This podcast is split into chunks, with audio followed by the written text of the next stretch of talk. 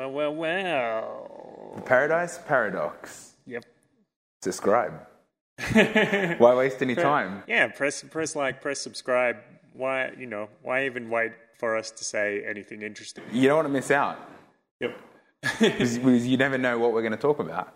Uh, so today we're we're going to be talking about uh, Rupert Sheldrake's idea of morphic resonance and some possible effects of that. If we if we assume the theory is true, how it can tie into a, a lot of other ideas. There's a lot of ideas, Yeah, a lot of connections. there's a lot of reasons why this is a fascinating subject. Shall we do an intro? yeah.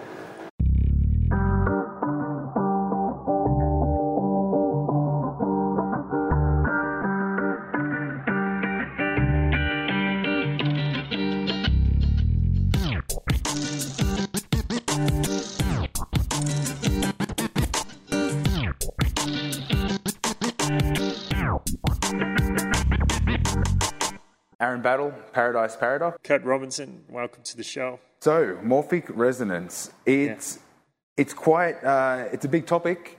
Yeah. It, it involves a lot of things. It ties a lot together. Hmm. But uh, is it even a subject just yet?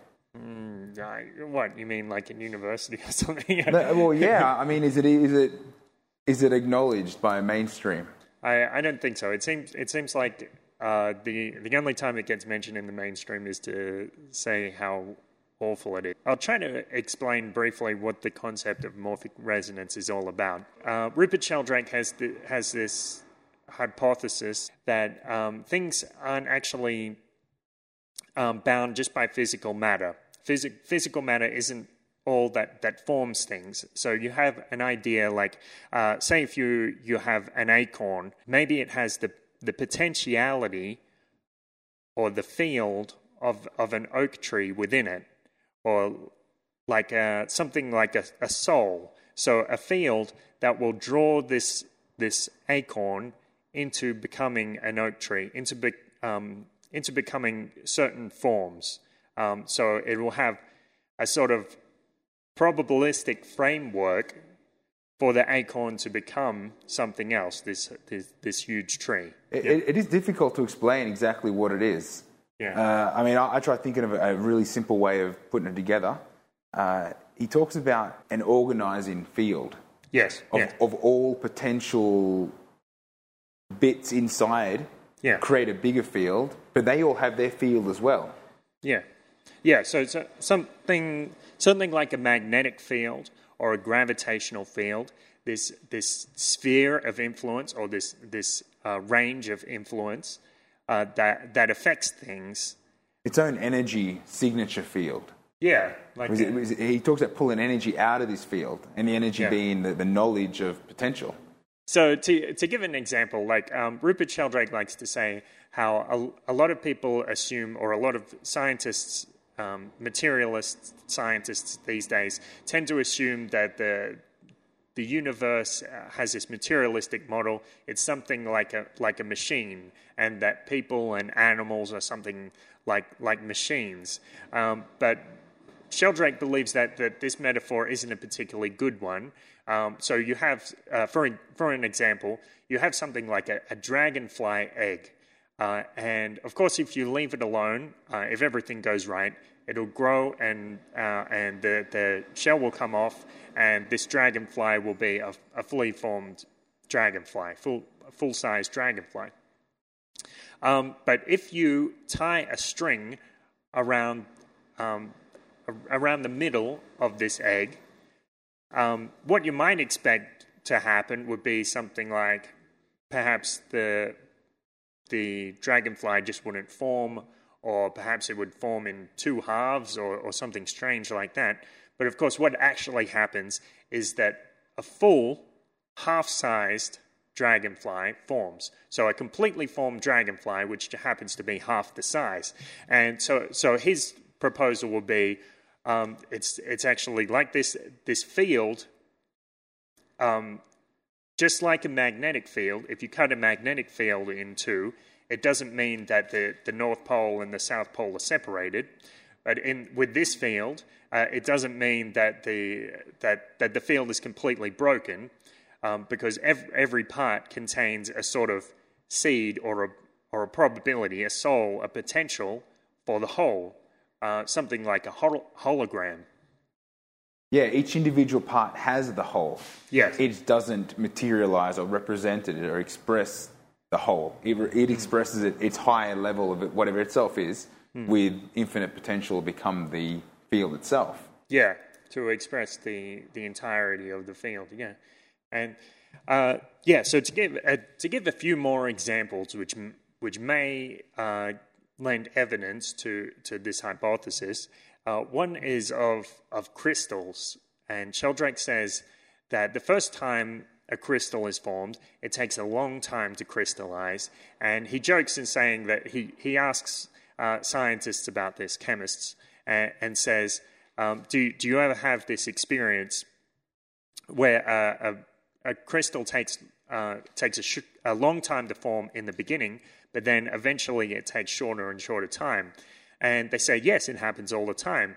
And he says, well, uh, why does it do that? And they say, well, it's because the sample becomes purer.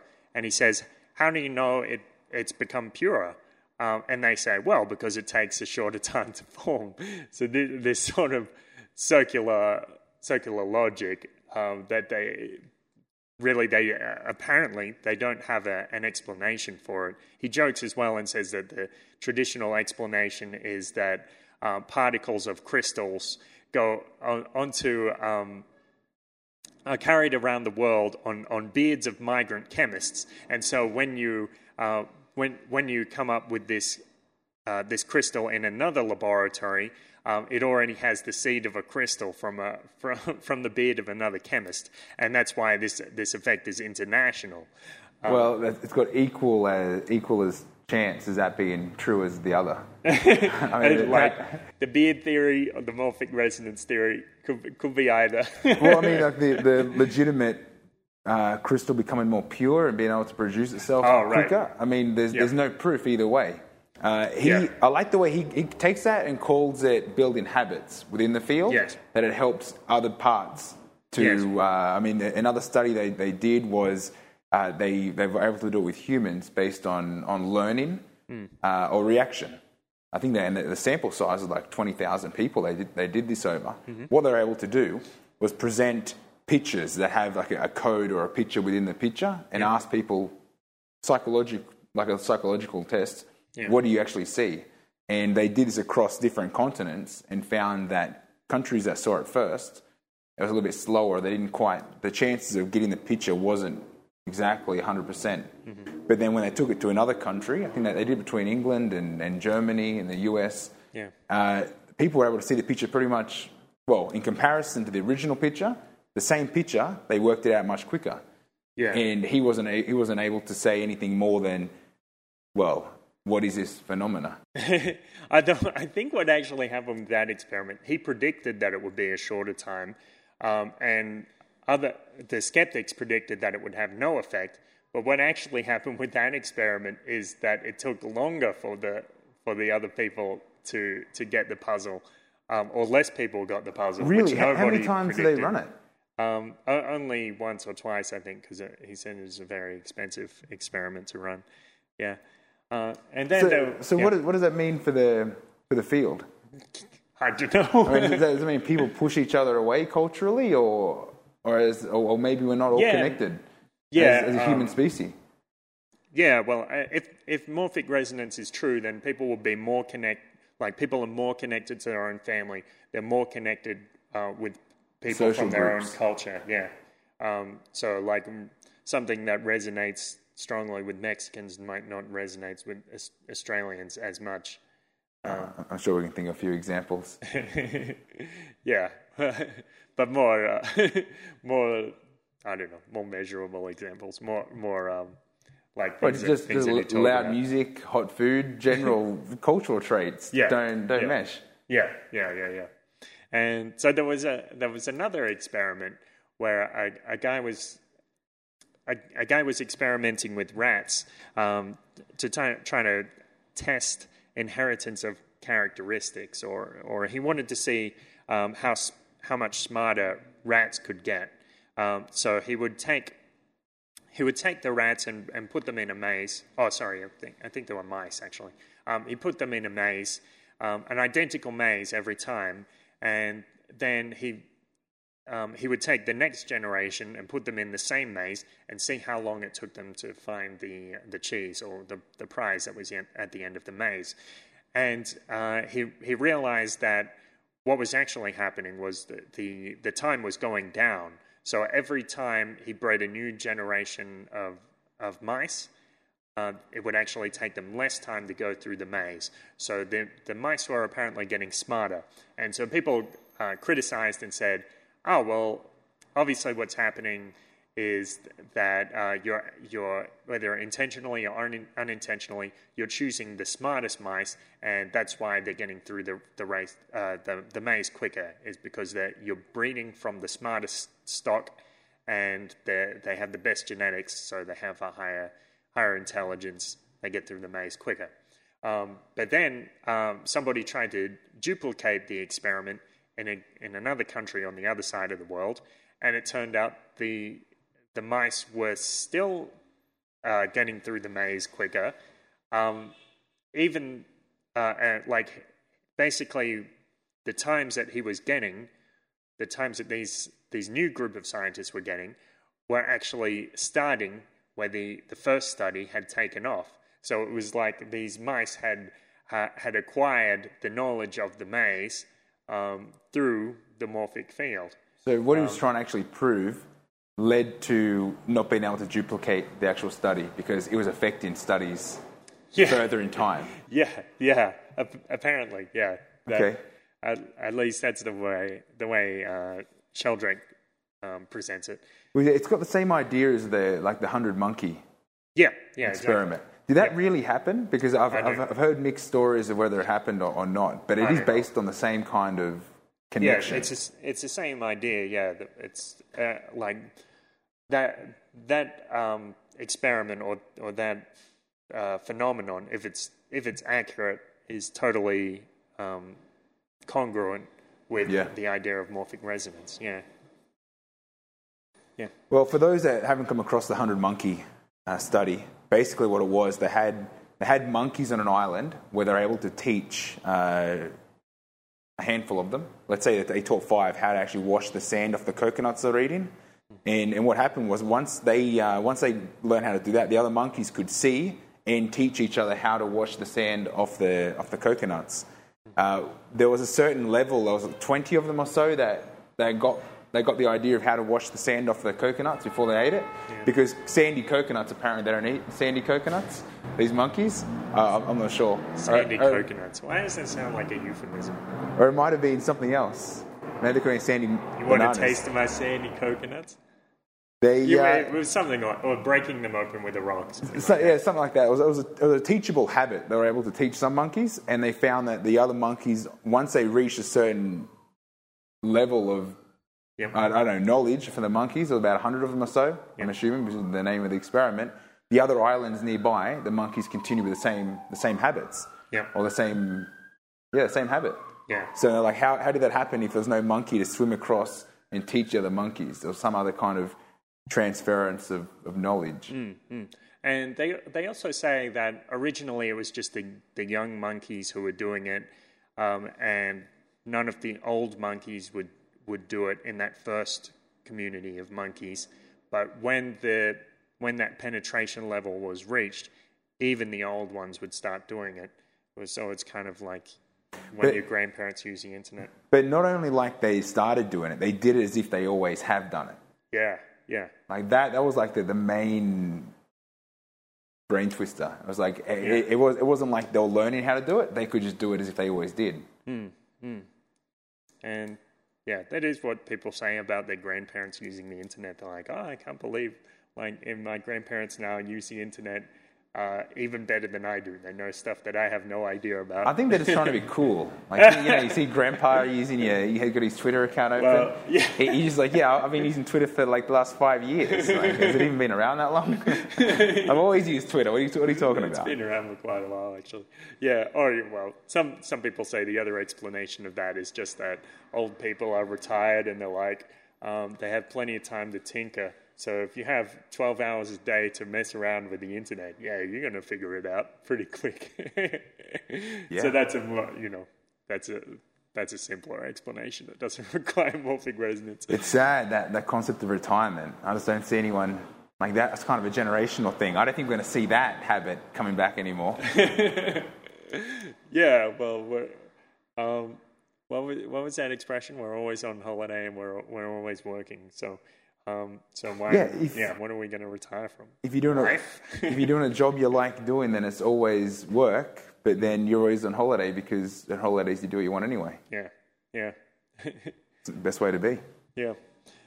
So yeah, so Sh- Sheldrake did some some other interesting experiments which seem seem to comply with his theory. So so there are things like uh, dogs who know when their owners are coming home. So he did hundreds of experiments with one dog called Jaytee, uh, where Jaytee would spend significantly more time by the window waiting for his owner just when his owner had formed the intention to decide to go home. Uh, and that's apparently quite a common phenomenon. A, a lot of people um, say that that happens, that um, like their, their wife will know when they're coming home because of the way the dog acts, something like that. And, and then I've, I've never really, have you ever experienced that? I've never really owned a dog. Um, one thing I, I noticed with, with Wally, our, our pug that we have, uh, he knows when you're leaving. Right. Like if, if I'm leaving in the morning to go out for the day, Wally would know that I'm about to leave maybe 10 minutes, 15 minutes. I mean, it's debatable to say whether he sees me putting my shoes on, Yeah. but he knows that I'm leaving and will start banging at the door or, uh, or try to jump for his, for his chain. Yeah. So, I mean, that, that's pretty, you know, an equal. Yeah, yeah. So that's interesting. I mean, in in any case, it's uh, it's interesting how these uh, how our, our pets can pick up on our subtle cues.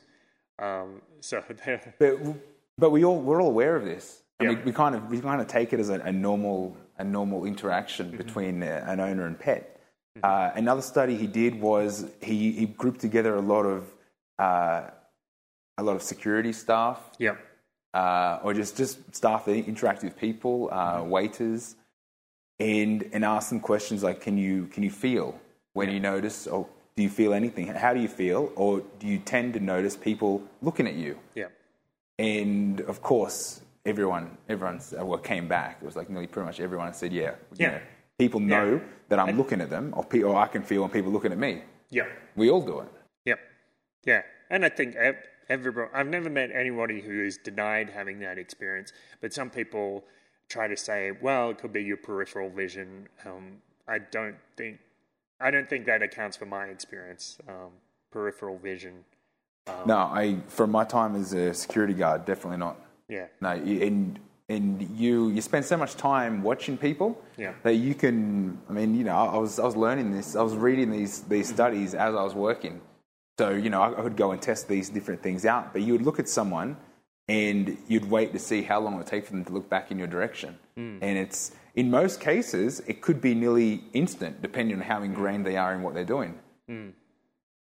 Yeah. But, but then is that, is that a habit that I'm building within myself? I mean, uh, we mentioned The David, habit David Wilcock. your morphic field to encapsulate Well, if, okay, let's let's assume that this does exist and is a real thing. Yep. Why couldn't you train it? I mean, this is Yeah. all ESP, extrasensory perceptions, yeah, yeah, uh, and, and this new network of, or these new. It's, a, it's an expression. yeah.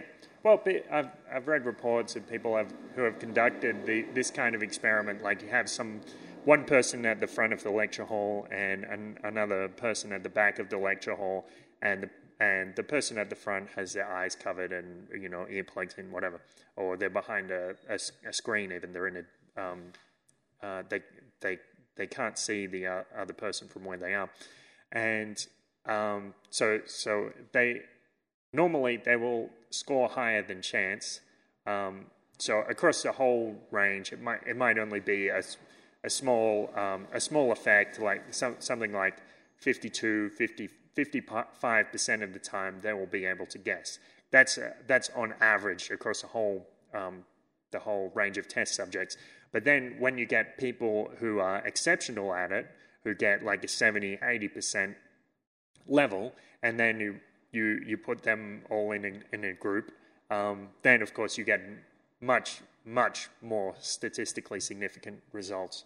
When you go for significant results, uh, Rupert mentions that he gained very good, very well results uh, from from children mm. because they weren't aware they were trying to actually achieve a good result. Yeah, like a, a lot of people are, are, biased to whether this exists or not or doesn't exist. Yeah, and they they want to score well.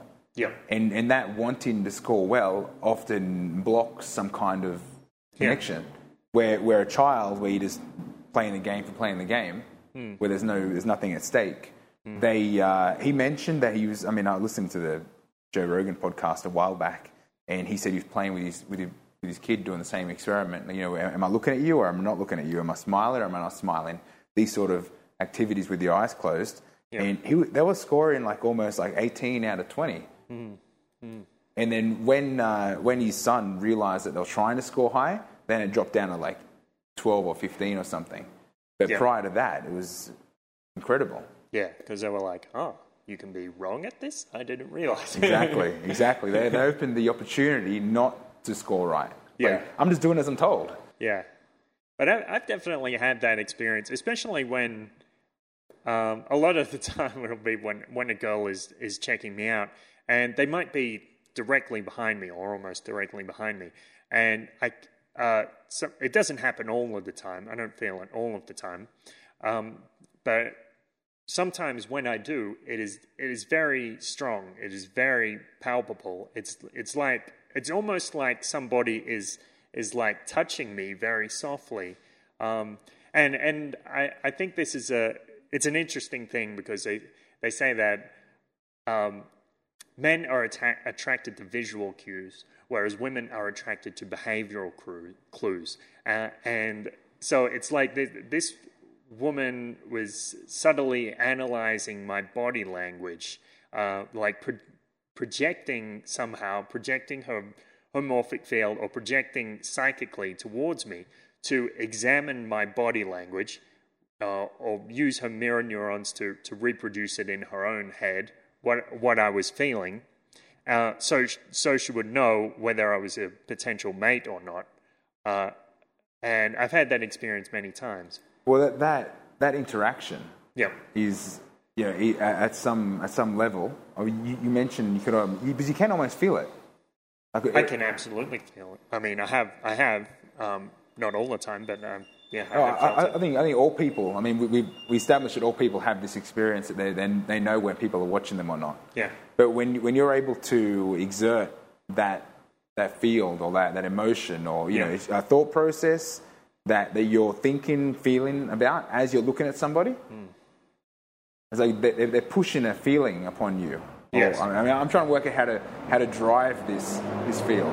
Yeah, yeah. So it's kind of like some sort of reverse it. empathy. So where you where you can make people feel a certain way, and and I think that sort of thing might actually be possible. Like I, I remember I had one experience where I was I was walking across the street and I saw this girl from high school.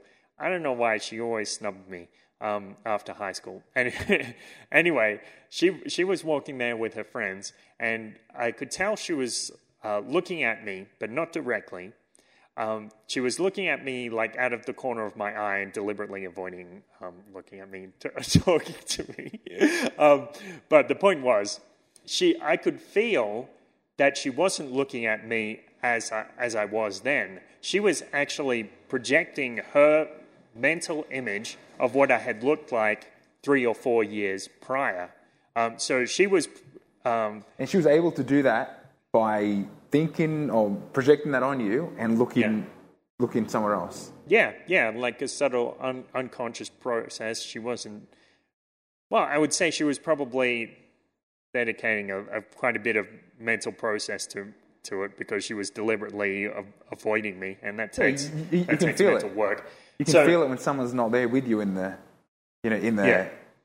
in the brain space. Yeah, yeah. Um, so so I was like I, I had at the time I had quite good posture, but she was projecting um, four or five, three or four years before, where I, where I was kind of slouched over and, and I had long hair down down past my shoulders. Um, so so that was kind of what she was was seeing, but she was only seeing what was inside her own head. At that, That point, was- did you feel like you needed to start slouching a little bit? Uh, so, so sometimes, I mean that that one it wasn't particularly strong, but I think that that plays into uh, like the roles that, that people have in in friendships in their social group. If people start working on personal development, all of their friends will try to exert this force, whether it's o- overt. Some sometimes they do it more deliberately and less subtly than others. yeah, I definitely believe that's Um, Yeah. that's something that, that people feel. Yeah. Of course, I mean I've experienced it myself. Yeah. And and this can happen in real time. Hmm. Like you know, you you go into a job interview and you feel extremely positive. You know, you've, you've done all your notes. You've kind of put together you know how you want to present yourself. Mm-hmm. You know, you've you've dressed yourself well. You've interviewed yourself in the mirror. Everything's good to go. Yep. You get there and you're in front of a panel of five and you crumble. yeah, like this is something that happens to a lot of people. yeah. And could it be the same similar thing?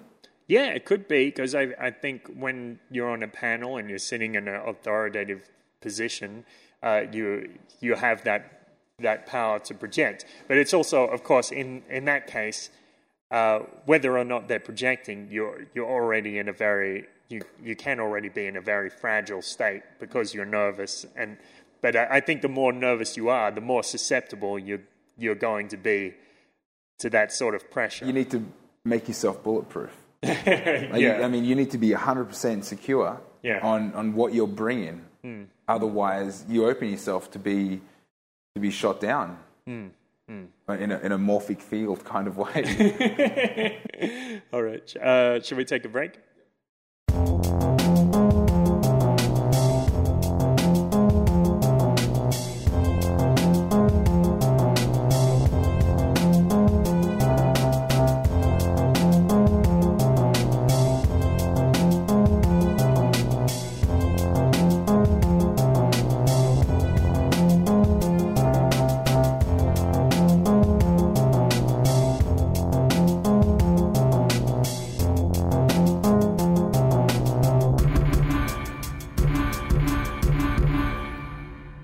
Of other examples of how Yeah. that how that interact how that interaction can can affect people. Yep. I mean, I, recording. Yeah.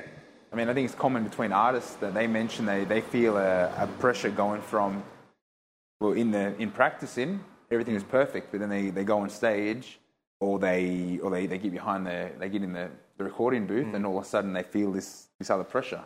Yeah. Yeah. And so it could be like, it, it could be people's expectations of you are actually affecting how you're going to perform. Or I've had the experience where I was I was practicing a song and it's going really well. Uh, then I press the record button and everything seems to, to fall apart. And I wonder, is it is it just because of well, of, of course, uh, it, it can be just because I'm a little nervous. I know it's going on tape. But I wonder if it could be something like people's expectations of me stretching backwards in time um, because this is potentially listened to by, by lots of people. Could they? Could that actually be stretching back in time to, to affect how I'm recording? Well, morphic resonance is definitely above time. I mean, it's, it's real time, and it can be well, it, it exists outside time. So once you, re- so Or when you are recording, I, don't know. I don't know what kind of relationship it has with time. It could have. Yeah. Yeah, that's, that, that is really interesting. Yeah. I, I'm keen to look into more studies because you mentioned that the studies they did with the mice, the studies after, the studies post the original study, Yeah. were all affected by the previous studies. Hmm, hmm. yeah. So that's like a future time. Yep. Yeah, yeah. So it's it's like this stuff is projecting into the future. Or or another thing is like Sheldrake says, what if our what if our thoughts aren't actually stored in our brain and our memories they aren't actually stored in our brain? Um, so he he makes this analogy of uh, like a a radio receiver or, or a television set. Um, you, if you look at a television set, you can see the, the video on the television, you see the pictures and the sound, and you might assume that the pictures and the sound are actually coming from inside the television set. So there's something within the television set that's being decoded uh, to project that image. Um, but of course, everybody knows that's false. I mean, except if you're using a video recorder. Um, but what's actually happened is it's being transmitted from some somewhere else. So this uh, television receiver is picking up this subtle field, this invisible, inaudible field, out of the the atmosphere or out of the ether, you could say, uh, and and then transforming it. And so Sheldrake says, could this be an analogy for our brain? Could our brain be some sort of receiver for some sort of in, invisible, inaudible resonance, um, some sort of field that's, that surrounds us? And he says, maybe the reason we can remember our memories is because we are most similar to ourselves in the past. Hmm. Yeah. Well, I saw that case where there was a was a guy that hit his head, had an accident, mm.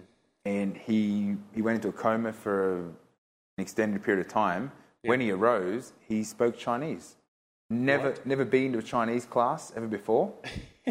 there's been many. There's been cases. Okay. They, they you you damage you end up damaging your brain. Okay. And you're picking up a different signal.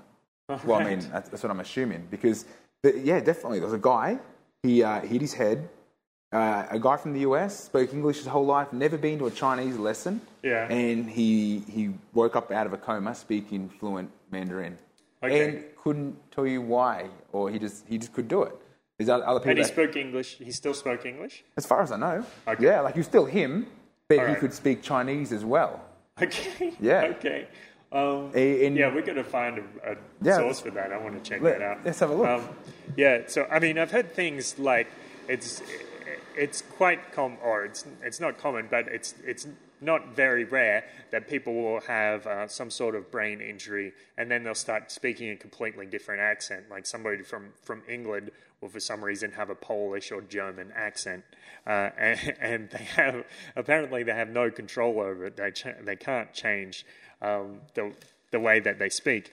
Um, but also, I wonder, like if if uh, assuming it's true, assuming that um, our morphic resonance is, actually the medium through which we can access memories.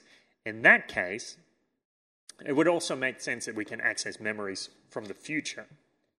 Well, now we're moving into remote viewing and kind of. Um, yeah, remote remote viewing and well, precognition. Any, well, what else? Uh, well, any extrasensory perception. Yep. Uh, telekinesis, perhaps.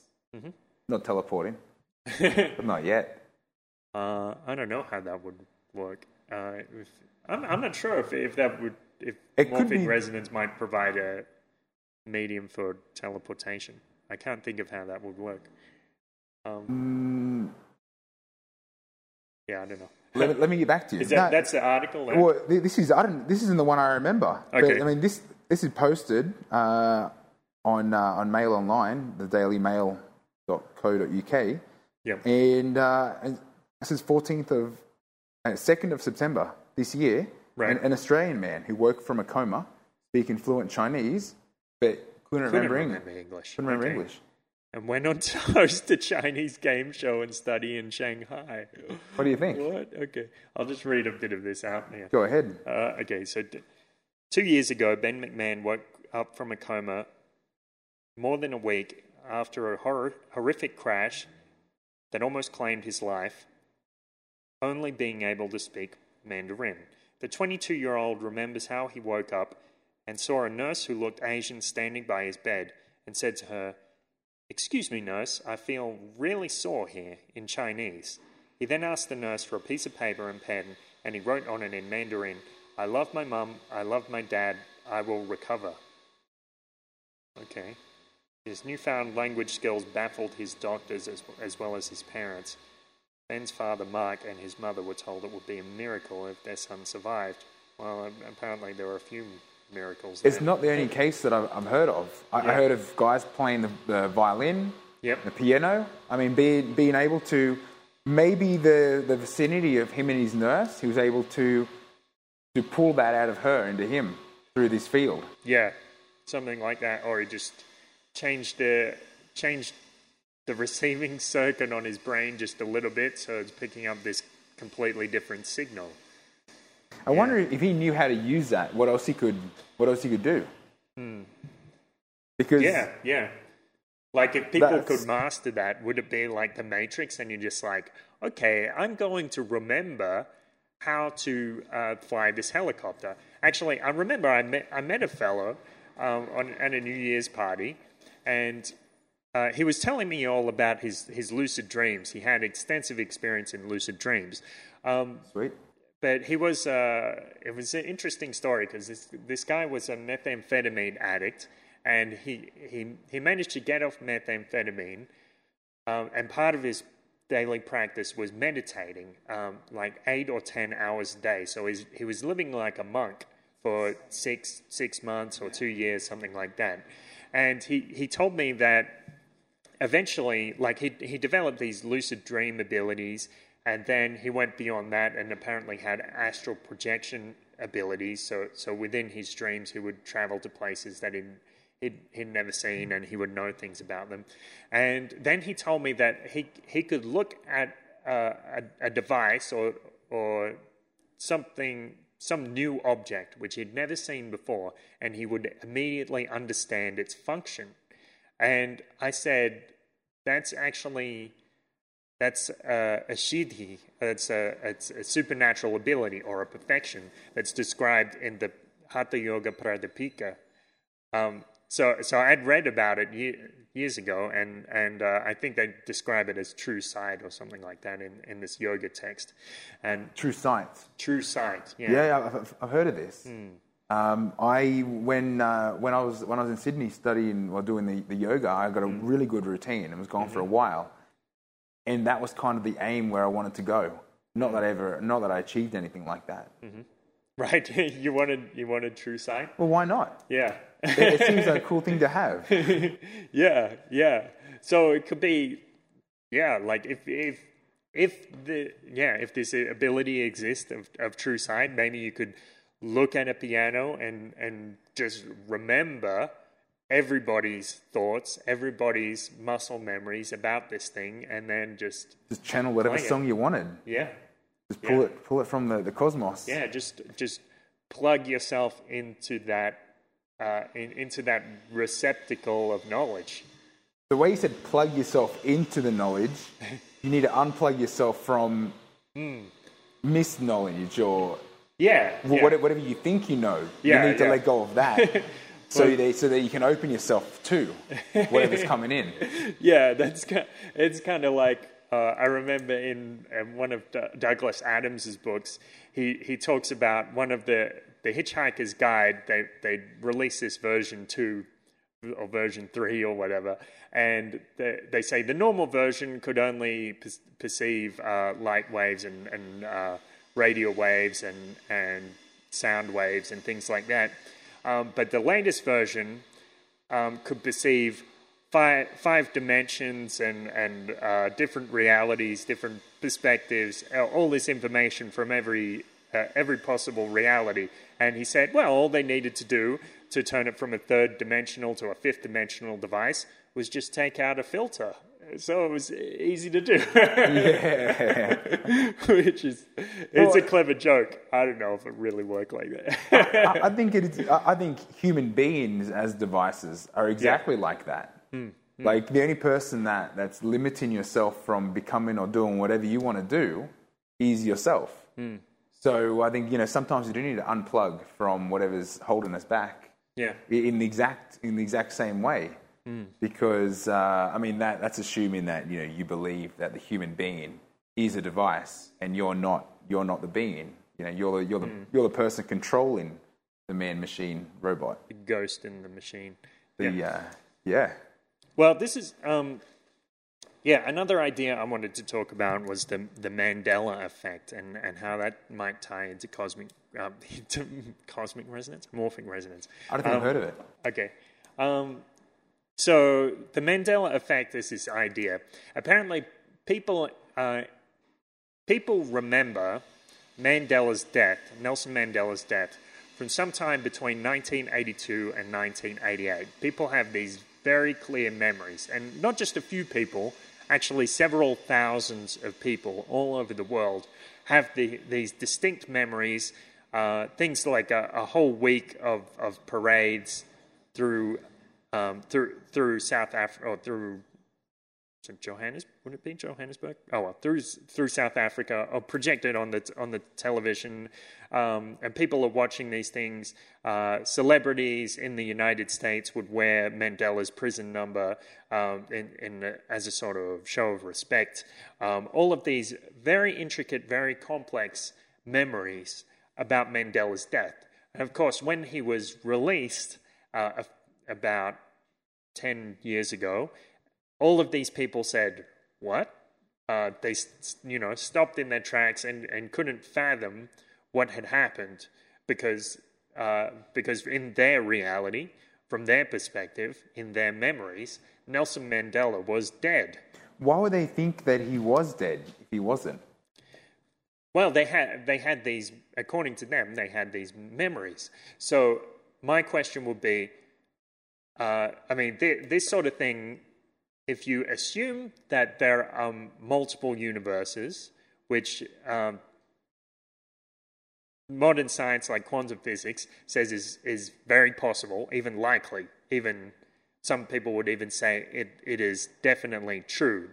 Well, why wouldn't there be multiple universes if every decision that you make can potentially create a new reality for yourself at any point? Yeah, yeah, yeah, yeah. I mean, that, that's talking about free will. Yeah if to remove the idea of a multiverse means you have no free will and you're on the one track, mm. just following through like a like a, a tape mm, mm, being played. Yeah, you being played? I like to think I'm not being played. we, we never really know for sure. Um, so, so the thing is, if if uh, if there were a universe that was very similar to this universe, when Nelson Mandela died in 1982 or 1988, and morphic resonance is true, and it's the medium for memories, then it would make perfect sense that people would be able to remember things from other realities. Yeah. yeah. I mean, so, I'm cool with that. Yeah. But you're, you're, talking, you're saying this is documented to have happened between oh, well, with thousands of people. It's it's documented that people remember it, yeah, or that people claim to remember it. How do yeah. they how do they come across it in the first place? Well, when when um, Mandela was released or when he died last year, they they got this this uh, I don't know the, this shock at realizing that he hadn't died when they'd remembered.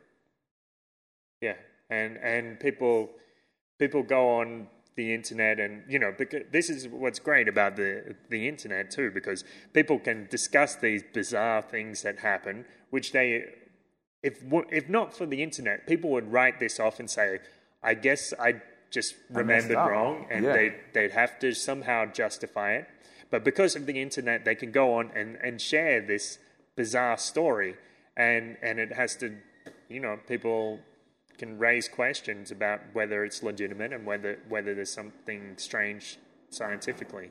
I always wonder if uh, that's it's an interesting point for me regarding that with time, mm. because I can never remember what day it is. Right. like to, to, me, what what day it is is okay. so irrelevant. Yeah. Okay. But if I wasn't able to check, how would I know what day it was? Yeah. And I mean, I, I know the confusion from daylight savings when people say, what, what time? Is it 2 o'clock or is it 3 o'clock? I yeah. mean, most of, most of these people are drunk leaving a bar at this time, but they, they want to know what time it is right. and what time it flips over. If, they, if all our phones didn't automatically change time, mm. there'd be, it's a morning conversation at work. Mm. But what's, what's the real time? Ah, you turn up late. It's like, oh, daylight savings, like I forgot, you know, clocks, and, and it's cool. Yeah. But what happens if, uh, if all the times are wrong? if mm. time is just wrong. Like we just accept it as time being whatever it is when we look it up on when we see it in the on, on the Good Morning show, or when we look at our phone, it's like that's what time it is. You mean like something in, in 1984 where they they decreased the chocolate ration and then two days later they say, "Oh, isn't it great? They've increased the chocolate ration to, to 20 grams, but that's actually 10 grams smaller than what it was." yeah. Yes, Uh, exactly. I, I, I don't think I don't think people are sure of themselves with anything other than what they exactly you know what they dedicate themselves to, Mm. and we're we're at a point now where people you know you can you can bullshit someone Mm. so easily, and if they're not confident in what you're saying to them, Mm. then they just accept it. Mm, mm. So I, I mean that's kind of the same sort of phenomenon. Like people could have these multi, people can be living in multiple realities, and unless they they really believe where they are and what they're doing, maybe you can bamboozle them. Yeah, yeah, maybe, maybe, yeah, maybe. Okay, I don't even know where to where to take that, I- but it's, I- I don't it's know, like they man. could The- the they could media- be constantly if, constantly switching between realities, and they would have no idea, or picking up memories from different realities, and and uh, they wouldn't even be conscious about it because if it's not directly in front of them, they don't they just don't think about it. Well, um, the, the interesting point is if people don't think about it, Yeah. and the more you unplug from your, your relative reality and want to, I don't know, connect up to be able to channel whatever music you want to play on the piano that you just bought yourself, Yeah, then at, at that point, you're open to more than one reality. You're open to multiple universes. Hmm. So if everyone, well, let's say 50% of people hmm. decided they want to, they want to open up this part of their brain, hmm. then, then what would that mean for all information? Then all of a sudden, Mandela might have died, he might not have died, and it's like, well, in my lifetime he did, in your lifetime he didn't. yeah, In my lifetime he's still alive. yeah. And then all of a sudden, there's like that infinite possibility of anything happening, everything's possible, is exactly possible. Yeah, so it's like these th- three people meeting in the room, and they they they don't necessarily know that they're from different realities, but they just talk and and and uh, they accept that um, that other people have different histories to them, and it doesn't seem so unusual. It's a normal thing. it's a normal thing, and it's not so much what uh, you know. What are you about? What's your whole world about? Yeah, yeah. Like, what- what's happened? in your world? Yeah. What happened this week? Yeah. And then I, I'm not saying you make everything up, but you need to accept that because it's true to that person, it's a possible reality for that person. Mm. That it could be a possible reality for you if you wish to accept it. Mm. Mm. That's that's red pill material. Yeah, I, I think about that too sometimes because I'm like, yeah, we're we're in the present, but who is to say what happened in the past? We can't smell it, we can't feel it, touch it, see it. It's only um, my memory, my word, Yeah. and what I can look up and be told that happened. Yes, yes. So when people, you, um, so we were talking the other day about when you use Wikipedia and you look up something like Bin Laden's death, and yeah, it, it mentions the most recent case of Osama bin Laden dying. It doesn't mention the ones ten years before where where he he was reported dead a few times or was reported probably dead. Is there he was on anywhere- dialysis? Is there anywhere that is documented that it's it's known that he's died more than once? Well, it's, Apparently, so um, there was a, like I don't know if it's it's still up there, but I read an article on Fox from from like around 2004 2005 saying that he was dead, but I just read that last year. Um, so I mean, we we can check again. And, but and- maybe see what it maybe he did die. I mean, Yeah. Oh well, I'm I'm of the opinion that he he probably died around ten years ago, um, because I mean when when a, a president comes out and, and says he's got the military, um, they go in and, and they raid the compound and, and they kill Bin Laden with absolutely zero evidence. Well, I mean. Come on, you you guys know presidents. You know, guys know that politicians lie, right? It I mean, is that really a surprise? Is it? I just don't think people care. Yeah, no, people care. In the US, they they went berserk. Like, um, like people were people in the US were worried when Osama bin Laden died. They were concerned about a, a terrorist backlash, like Al Qaeda is going to. Why would out. they be concerned? I don't know. Anyway, some, Were they were they told to be concerned? absolutely, Were, were they, absolutely, were they they were. advised that you know the the head of of Al Qaeda has been has now been killed in his family compound, and not only that, but we didn't we didn't bury him right to his beliefs. Yeah. he was tossed over the side of a of a was a what, what's the what was it? I, I don't know. He, he was lost at sea.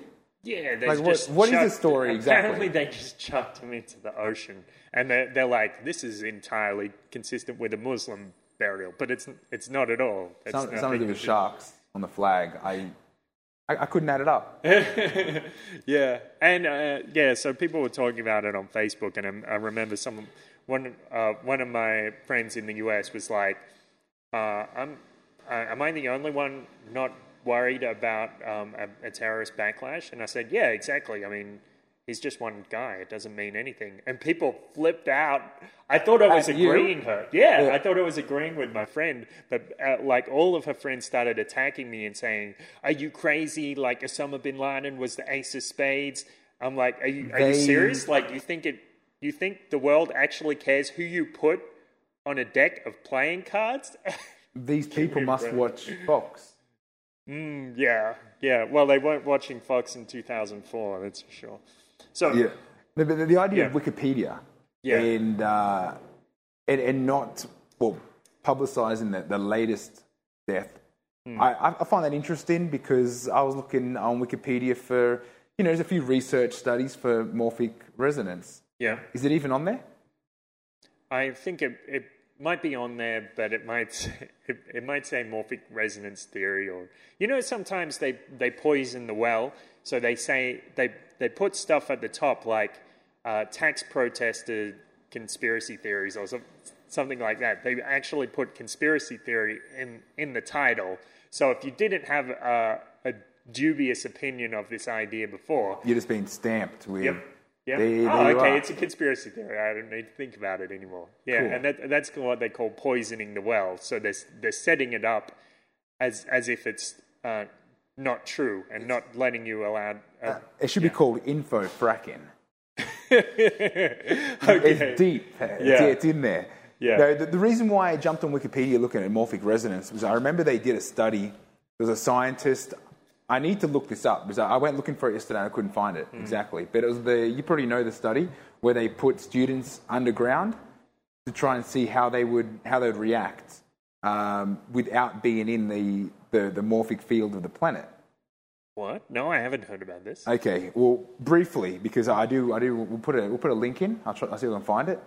Uh, what a scientist, what they trying to, it completely aligns with morphic, uh, with the morphic resonance and, and the fields. Uh, if we take the idea that all human beings together, all our, our collective field, is the field, the, the highest field of consciousness for our planet, uh, not including the dolphin field, because obviously they're, they're up there too Yeah. Uh, they took students and they put them in a in a in a living quarters underground, so they were outside that field, which I think the, Like the outside the normal Earth's resonance. yeah well the Earth's resonance and the human resonance is exactly the same. I think it's like seven point seven eight, like Right. roughly under eight hertz Okay. around there. And they put them underneath the ground so they were outside that. So they, they weren't they never had that communication.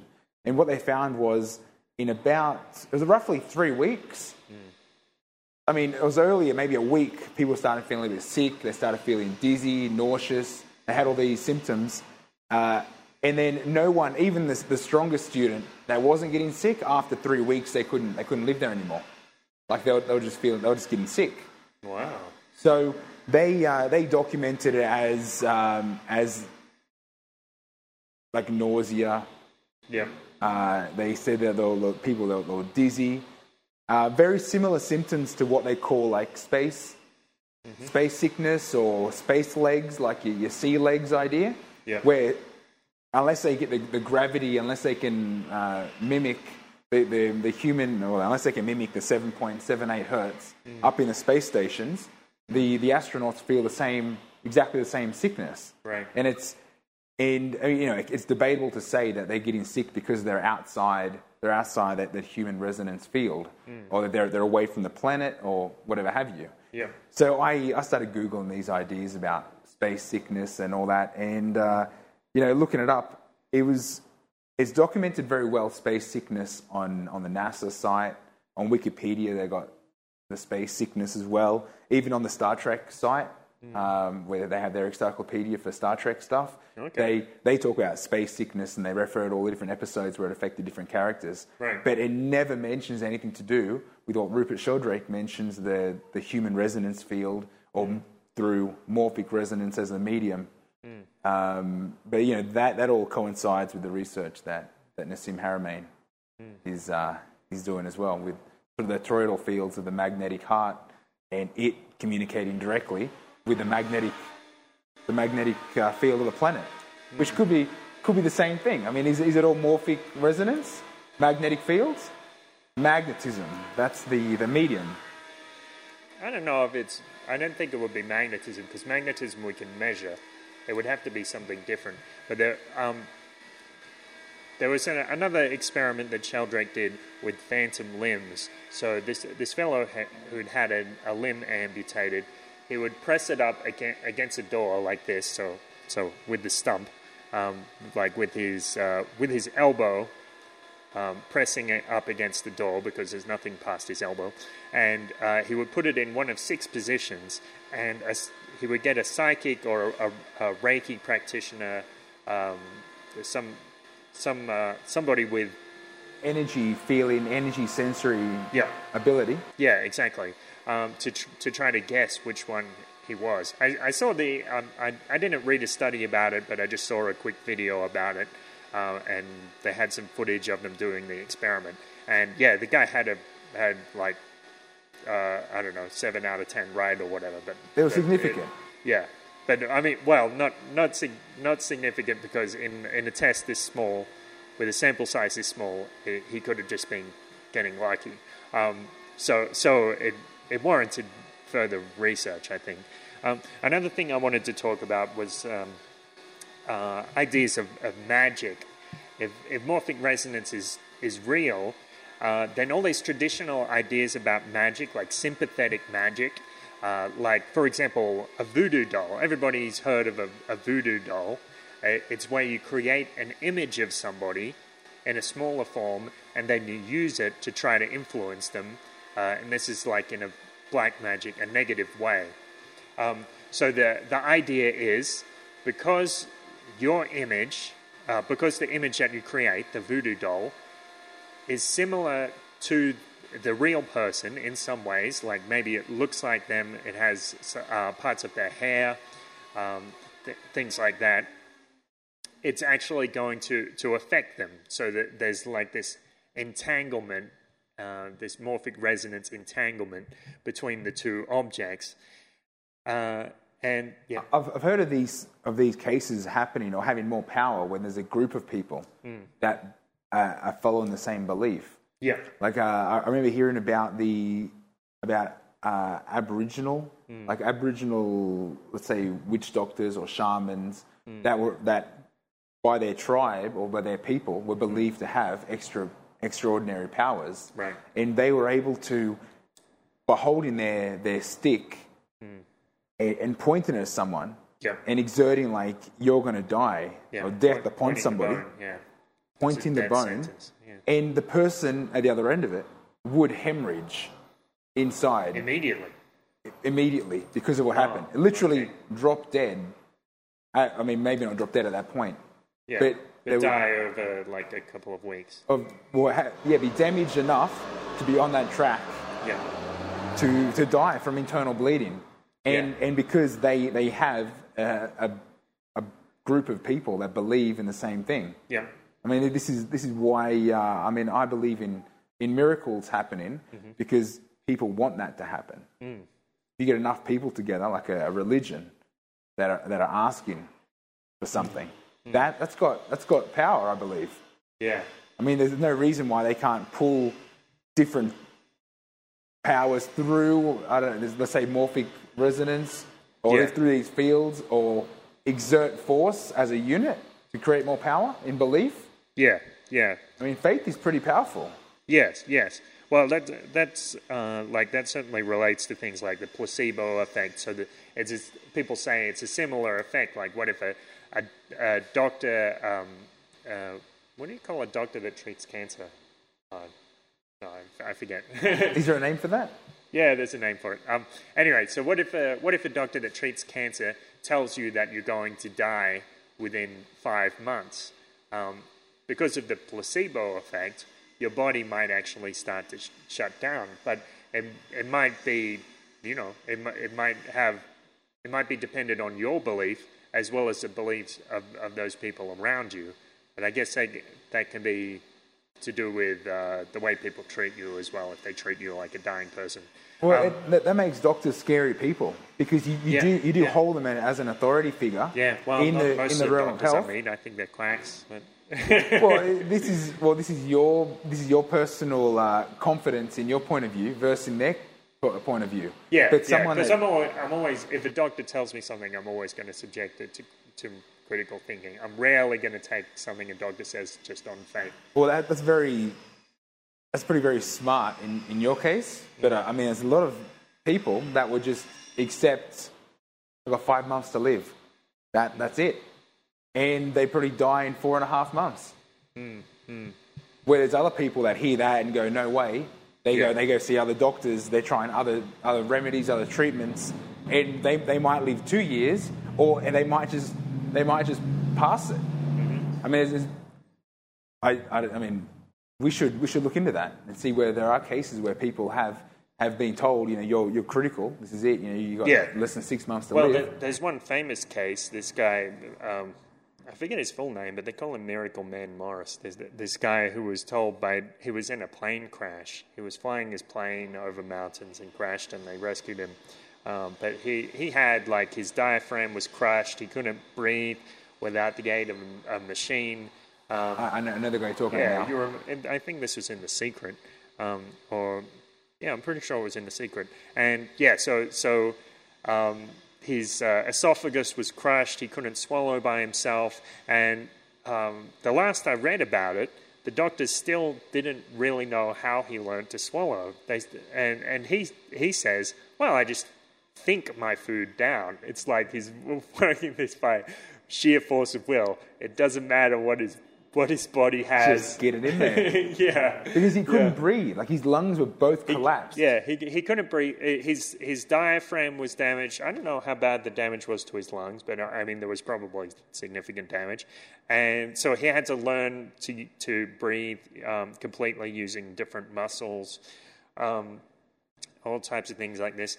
And yeah, the um, let's see, we'll get back to to magic, like we were talking. Uh, talk, talking about a, a, like a collective belief in a god, something like that. So if if uh, if people st- start bel believing in, in this deity or this angel or, or whatever, um, the, um, they all start to believe it together. Um, it's like creating a, a memory that that goes beyond one person. So if if memories can uh, if memories work by morphic resonance, ideas work by morphic resonance. Then if you give an idea a, a lot of power, um, then, then power. maybe uh, maybe this idea can take on a sort of au- autonomy. Um, and I'd, I'd like to use the the example of Jesus Christ. So some people say Jesus Christ wasn't a historical figure, but it was actually created by a, a group of rabbis as as an idea. And so they wrote all these stories about it and, and clever parables and things like that. And and uh, they t- they talked about it so much, they thought about it, um, that people started praying to this dude um, who may have been just an idea. And this is the kind of effect, the very real effect that ideas have. Yeah, well, we're at the point with uh, in regard to Jesus that whether he was a, an actual person or not, Yeah. that's that's completely irrelevant now. Yeah. And I mean, here in Mexico, we see a lot of a lot of saints and and Mm-hmm. other other gods arise. I mean, Yeah. I, I'm thinking now of the Santo Verde, Santo Verde. the the, the narco god. have you seen? Have you No, seen? no. He's okay. It, it's come out of. Uh, I mean, it's, it's probably more predominant in the uh, in the narco trafficking areas. Right. But it's they they pray to one of the. It's it's kind of like. Uh, well, he, he was one of the one of the Saint, Saint Mary Jane, they pray to. Maria Juana. Yeah, well, it's essentially the same the Santa same thing. Maria Juana. Because he used to he used to go to the, the towns and give money back. You know, Yeah. to, to he was giving money back to the to the people to build schools and help out with you know with families. So he became quite a, a powerful figure, and people started praying to him. I hope he comes to my town ah. and helps us with this. Right. And now he's now he's a saint. Wow. And people- people- they- but he, he was a narco. Yeah, So it would be like people praying to Escobar. exactly the same. Yeah. Oh, that's a little creepy.